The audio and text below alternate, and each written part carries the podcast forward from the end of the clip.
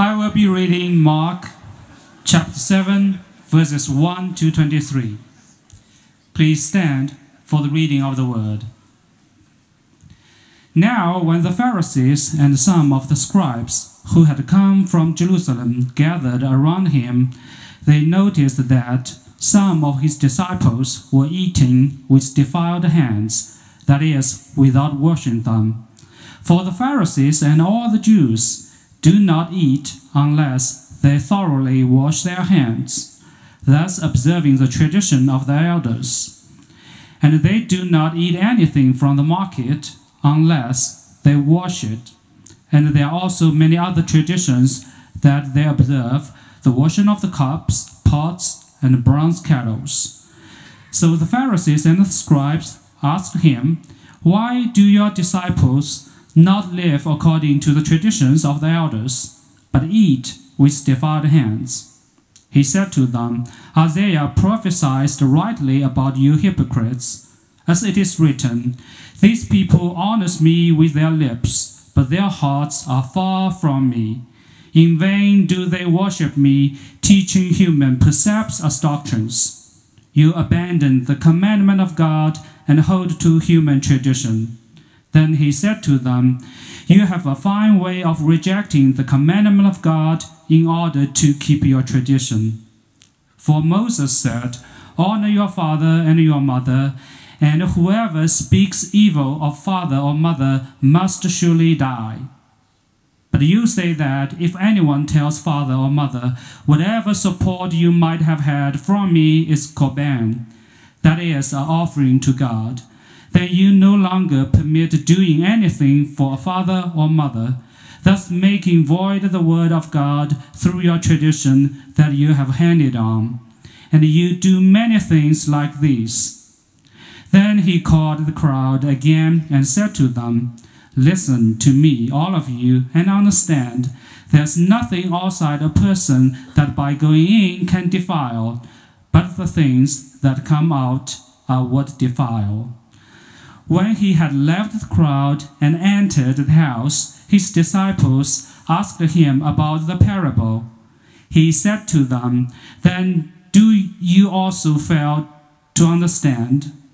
Do you not see that whatever goes into a person from outside cannot defile, since it enters not the heart but the stomach and goes out into the sewer? Thus he declared all foods clean.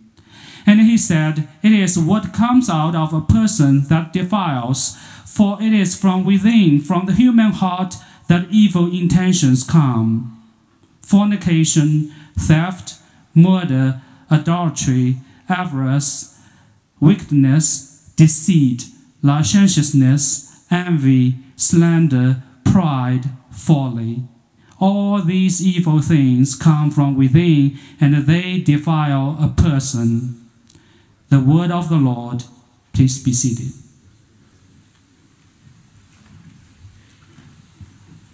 Good morning, Highland. We are uh, in a series uh, called Bearings, and we're going to go through the book of Mark until Easter. That's kind of where we're headed. And some of you have asked, um, hey, last time when we were in our Mark before Christmas, we had these spiritual disciplines that we were doing every week. What, what happened? Where, are we doing those again? Um, and the answer is this uh, series is going to coincide with the season of Lent. Now, you may not know the Christian calendar very well. Lent is, is 40 days that lead up to Easter. It's a time where you can kind of get your heart right and get your mind right, uh, get yourself focused on God. It's a season that leads up to Easter. And so uh, Lent begins on Ash Wednesday.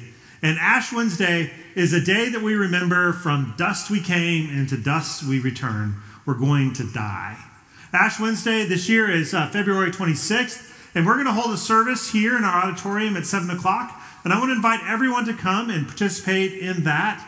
And if you show up on Ash Wednesday, you're going to get a calendar that it will engage you the entire season of Lent. So you want to be sure to be there on Ash Wednesday so that you can uh, begin that process uh, together.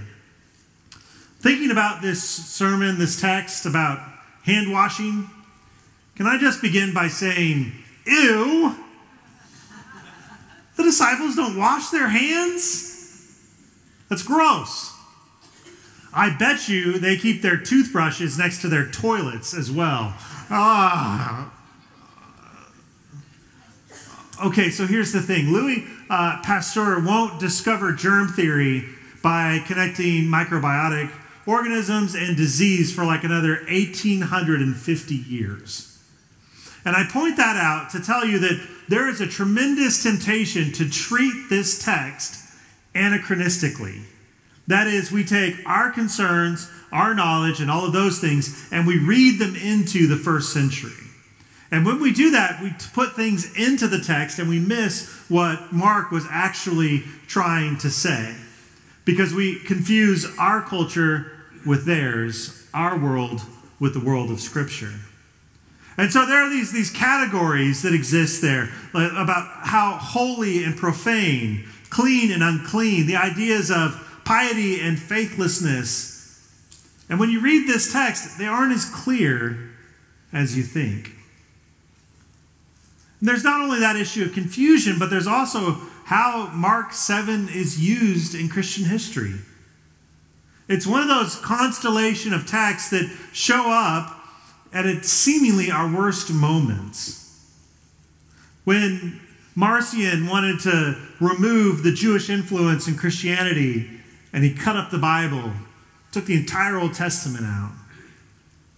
When Christians wanted to take the property of Jews and so they scapegoated them out of cities. When Christians wanted to justify wholesale annihilation.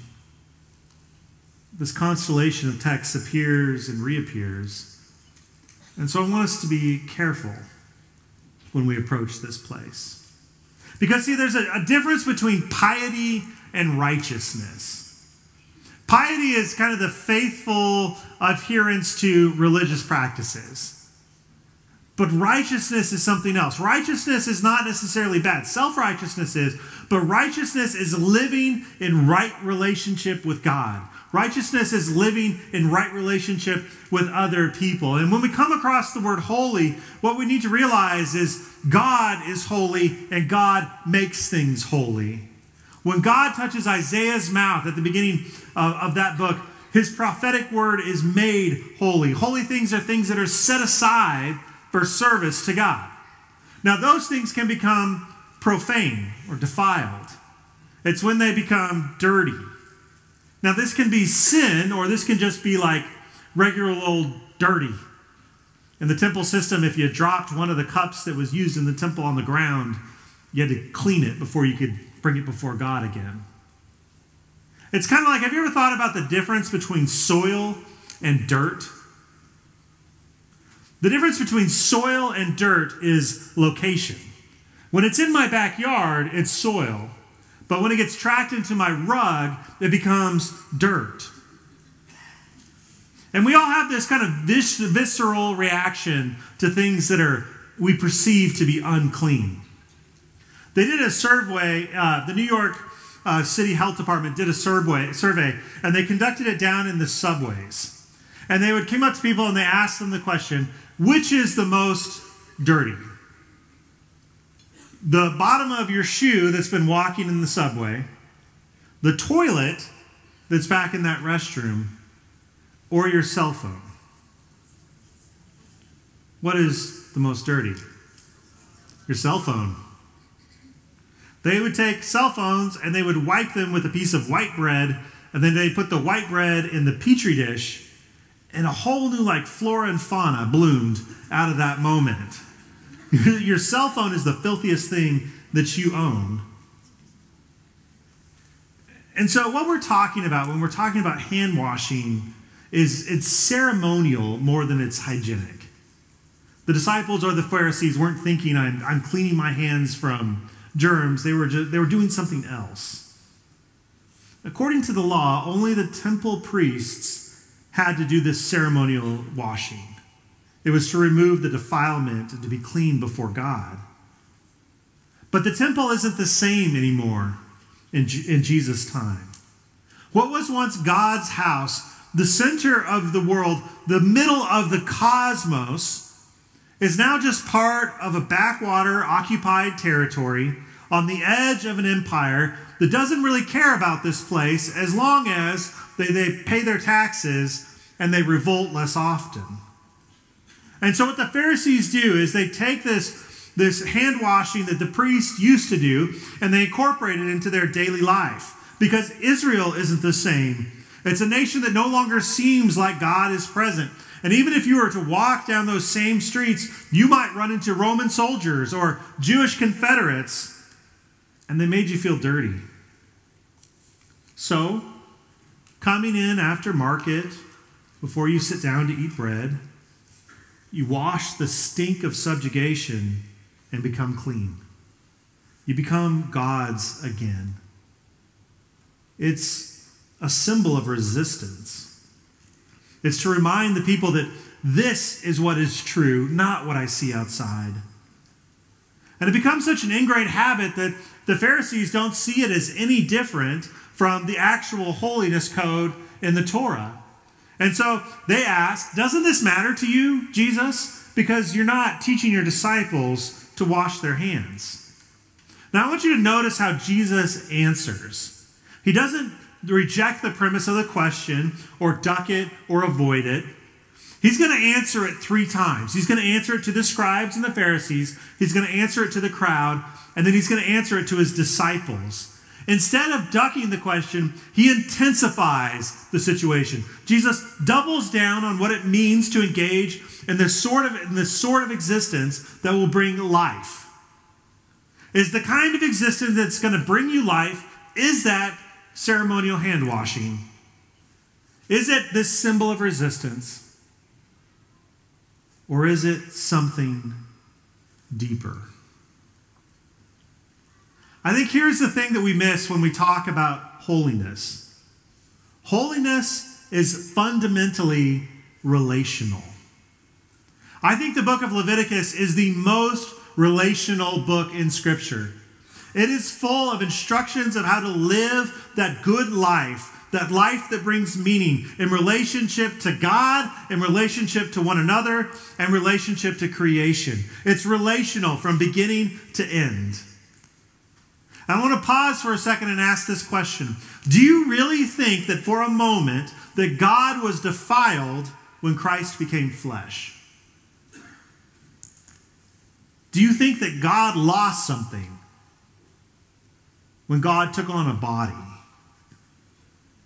If you do, then you might have a good chair next to Marcion the heretic because you might find yourself in that place. Okay, so this is going to get ew for a minute, all right? This is going to get gross. I'm just warning you. There is a tr- uh, their tradition that the priest's garments, the linen garments that the priest used, when they were old, they would be turned into swaddling cloths for babies. Which is kind of this beautiful sentiment. The only time that Jesus was acknowledged as the high priest that he was was when he was wrapped in these old Levitical robes as a baby. Now, I came across one of those Facebook memories of when my first son Elliot was born. It was about a week and a half into his life. And the, the quote went something like this First, poopy pants, his poop, my pants. I wanted to burn those pants. That was gross. Was God for a moment defiled? When Christ became flesh? Of course not. When Jesus embraces a leper, is there a moment when Christ becomes defiled? When Jesus talks to Gentiles, when he engages in meaningful conversations with not only Gentiles, but Gentile women, which of the day just did not happen. When Jesus sits down and eats with sinners and tax collectors, when he goes into all of the dirty and evil places in the world, does God become defiled? No, he can't. A couple weeks ago, I quoted a song from uh, They Might Be Giants, and that album's just been running in my head. I can't help it. Uh, but there's this, this song on that album called Particle Man. And it's just this silly song that They Might Be Giants sings. But if you've heard it, you know what I'm talking about. Particle Man gets in fights with everybody else. particle man always wins. But it asks an intriguing question. When particle man gets in the water, does he get wet or does the water get him instead? When Jesus Christ comes into the world, does he get defiled? Uh, or does the world become holy instead? So when the Pharisees and scribes asked Jesus, what does it mean, mean to live a life in step with God, in step with creation, and in step with other people, Jesus calls them hypocrites. And that claim is just as real now as it was then. He says, Don't be a hypocrite. Don't be a pretender. Don't be an actor. Don't lose the true locus of the things that will bring you life. And it's not so much that the, the Pharisees are, are saying that they're doing one thing and they don't do it. It's that they, the, the, the hypocrites are focusing on the wrong thing. They're claiming that ceremonial washing will give them life. Which is kind of like me coming in here with a double Big Mac, a supersized fry, a 42 ounce Coke, and claiming I'm on a diet. Okay, I'm on a diet. It's just not a diet that's going to bring me life. So Jesus quotes Isaiah. These people that honor me with their lips, but their hearts are from, far from me. They worship me in vain. They merely teach human rules. Jesus intensifies the question. He's not going to abandon Leviticus. What he does is help everyone focus in on what really matters. Clean hands don't make you right before God, it's a clean heart. Because it's not what you put in your mouth that makes you unclean, it's what comes out of your heart. And I'm certain one of these days, my boys are going to use this text uh, to proof text me as to why they don't have to wash their hands. And that's missing the point. Purity and defilement are just as real now as it was then. There's a hundred little choices we make about what we engage or what we avoid. If I can, when I'm in a public restroom, I try to open the door with my foot or my elbow instead of my hand. I don't park under the trees in the shopping centers around Southwest and Clack because I don't want to defile my car. It's one thing when it's a toilet seat, it's another thing when it's a person. As James Newman says, for the best of religious reasons, the Pharisees and scribes also made choices. Faithful living instead of defilement, acts of purity to resist all that debases and degrades. Jesus took this choice seriously, but then raised it to another level with a dangerous twist. Because maybe trusting God leads right into defilement. Maybe faithful living calls for associating with the unclean. I had a youth internship when I was in college at uh, Kerrville, Texas. And uh, Kerrville was kind of on one of those roads where uh, people that were homeless would travel through on a regular basis. And so our church would regularly get visitors of people that were passing through.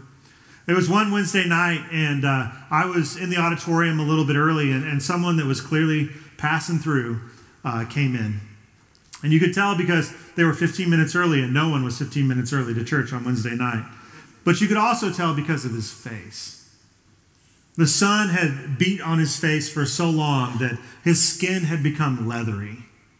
And his clothes were worn, and they'd all kind of mushed into that same color of brown that happens when you wear the same clothes over and over and over and you sleep in the dirt. Well, I sit down and I start talking to this older gentleman about his life and where he's been and where he's from, just chatting him up. And it's in the course of that conversation that a cockroach crawls out from under uh, the collar of his shirt. And I lock eyes with him in a desperate way. And the cockroach crawls over his face. He can't feel it because his skin is so leathery. And then there's a moment where it touches the side of his lip, and his lip has feeling left. He immediately, as quick as he can, grabs that and pulls it down. And then he looks at with me with eyes that says, Please just, you didn't see that. It seems to me that Jesus, when we follow Jesus, we might find our place where faithful living calls us for associating with things that are unclean. A few years later, I was working in Fort Smith, Arkansas, as a, uh, a campus minister, and one of the families in, in the church, um, there was some tough choices and some bad situations, and uh, Child Protective Services had took their children away, and, and we were trying to work with them to help them get into a place and an environment where they could get their kids back. And one of the things that uh, Protective Services had said is you need to fix this living environment for these kids. There needs to be some improvements. But it was a rental house and they didn't have any money. There's no way they're going to be able to fix all this stuff. And one gentleman at our church said, Hey, look, I'll pay for it if you can get some college guys to do the work. And so I gather up a few of my college guys, and basically all we have to do is, is tear the carpet up and put new carpet in. And we begin moving the pieces of their furniture one by one out of their house and onto the front lawn. But the smell as we pulled up that carpet was terrible. And I was so proud of my guys. Because as they used those carpet knives to tear it up, to roll it up, to carry it outside, they did not blink, they didn't stutter, and they didn't gag. They treated that family with dignity. Look at the very next place where Jesus goes in the story of Mark. The next place that Jesus goes is over the border to, heal, to hear a foreigner's diseased daughter. In the next chapter, he is again feeding a multitude. We looked at that story last week, but this time it's in Gentile ter- territory, and he is not concerned about washed hands or pots, but rather the abundant grace of God. Out of love for God, we want to remain undefiled and we want to be made clean, but Jesus died for the impure. And that is a very different sort of love. A holy love that is poured out for the soiled and the humiliated of our world, including us. God's love embraces us precisely in our impurity and defilement. When God came into the muck of the world, Jesus didn't get dirty, He made the world clean. May the meditations and the overflow of our heart do the same. We have a very special guest uh, here today. Uh, Alezandra Russell is here with us. Uh, she is the founder of a ministry that we've partnered with uh, for some time called Urban Light.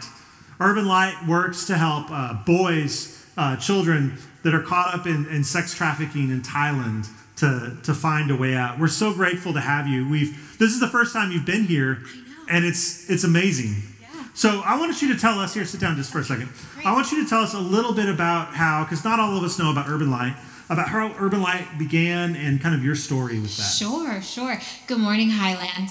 Um, this is a far way from Thailand, let me tell you.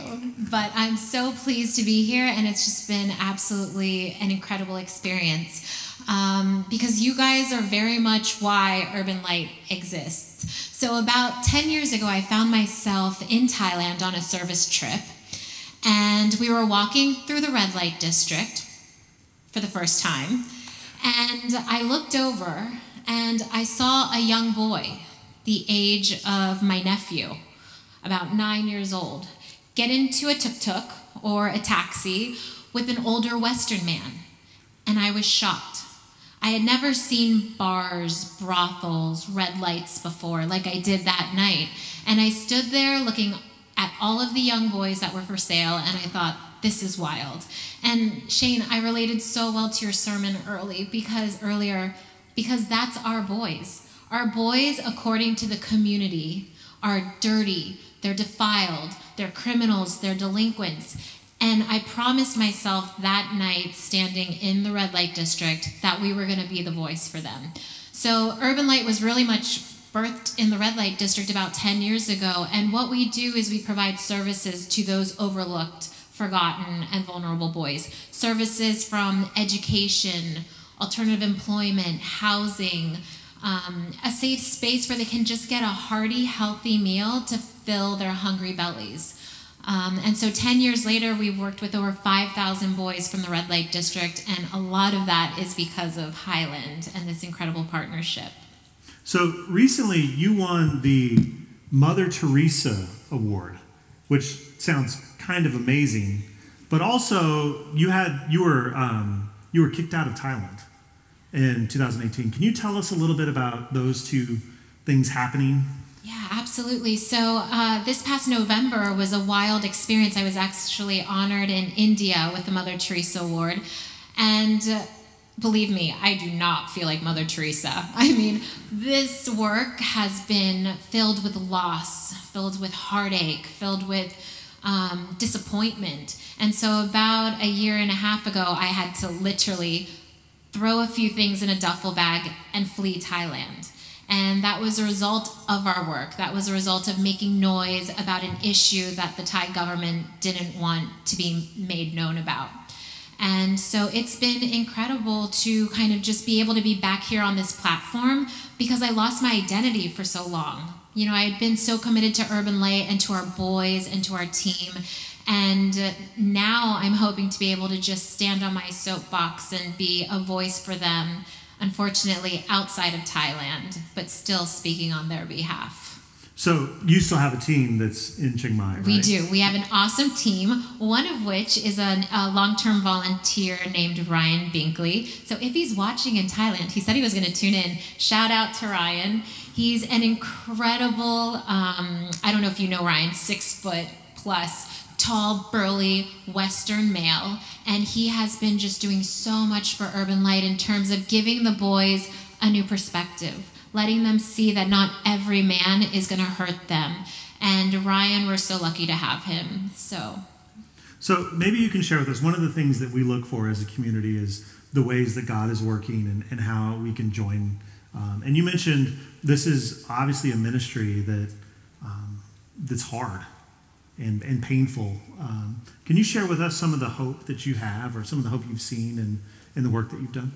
Absolutely. I think, like I mentioned, this is not what I thought when I was standing in the red light district. I thought, what does God want of me? What is He asking of me? And He has put so many of the right people on my path. One of my favorite stories, and I'm going to call him out, is the story that happened a few years ago when Elder Dan Allen, was at Urban Light. And that was a small win for me because what happened was Dan Allen was on site and he had brought a bunch of candies. And so he put the candies on the table, and I noticed one of our boys kind of peeking around, looking at the candies. And Dan was like, Help yourself. And you see the boy kind of grab a candy and then run away. And then he comes back five minutes later, grabs another candy. But the win in that moment was because the boy felt safe enough and trusted enough to know that Urban Light brings in these quality, amazing people. And when Dan left, he gifted this young 15 year old boy named Asa a cap, a baseball cap. And he still wears that baseball cap. Wow. Wow. So, those are the small wins we try to focus on and really put our hearts towards. So obviously, this is a, a, tremendous problem worldwide. And I imagine as you're telling these stories and, and we're hearing about this, someone in this audience, their heart is pricked and they want to they want to help, they want to do more, they want to learn more. What, what can people do if they want to interact with you or, or know more about Urban Light? Yeah, I mean, I really feel strongly that I feel like now that you guys have sat in these chairs and you've heard what's happening in Thailand, we all have this responsibility to share, to speak about this. So it could be as simple as finding us on Facebook and writing a little post about us today after service. It could be thinking, you know, I was at ACU a few days ago speaking to social worker students, psychology students. They have a huge role in the solution and they can intern with us they can do fundraisers. There's so many ways to get involved. So I'm going to be hanging out over here after service. And I invite you guys to come and speak to me and let's get you involved in this work. So you had you had something special. We did this in first. Do you want to do it again? Yeah, I would love to. Okay, so you had something special, a message you'd okay, like us to cool. Say. So, guys, since I've had to leave Thailand a year and a half ago and I haven't been able to go back um, because I could face eight years in prison, um, I have been doing this new thing where I record my speaking engagements for the boys so that they know where I am and what I'm doing. And it's such an encouragement for them because they get to see a room full of these amazing people that actually care and are willing to listen. So I'm going to teach you a quick Thai phrase, and I'm going to count to three. And if it's okay with you guys, I'm going to film us giving this cheer call, rally call to the boys in Thailand. Is that okay? Okay, great. So um, all you guys have to do is just say urban light, su su. Let's give it a practice round. Ready? One, two, three. Urban Light, Su Su. Awesome. Now, the first service, they were awesome, but they were a little quiet. So I'm going to ask you guys who can maybe get up, and I know we have a lot of ACU students here. So if we can get up and just put some energy, that would be awesome. Oh, yes. So Urban Light Susu is basically saying, like, don't give up. Okay? Okay, so let's see. I'm a little tech challenged. Let's do it this way. Okay, so Instagram. Okay, here we go. Hey, Urban Light. I am here in Abilene, Texas at Highland Church with some incredible people who have a message for you. And here they are. Look at all these people, especially that one. Um, so they have a message for you, and here it is. One, two, three. Urban Light, Su Su. One more time because that was awesome. Urban Light, Su Su. We love you guys. We're cheering you on all the way from Abilene. Thank you guys.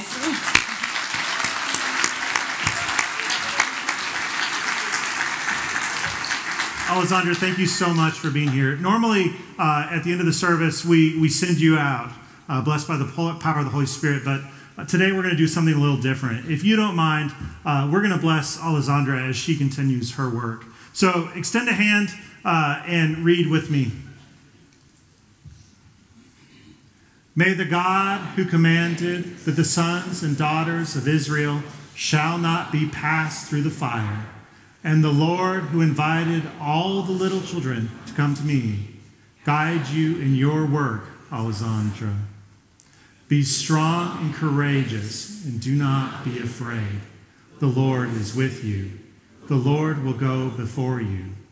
May the Lord bless you and keep you, make his face to shine upon you, and give you peace. Go with the grace of God.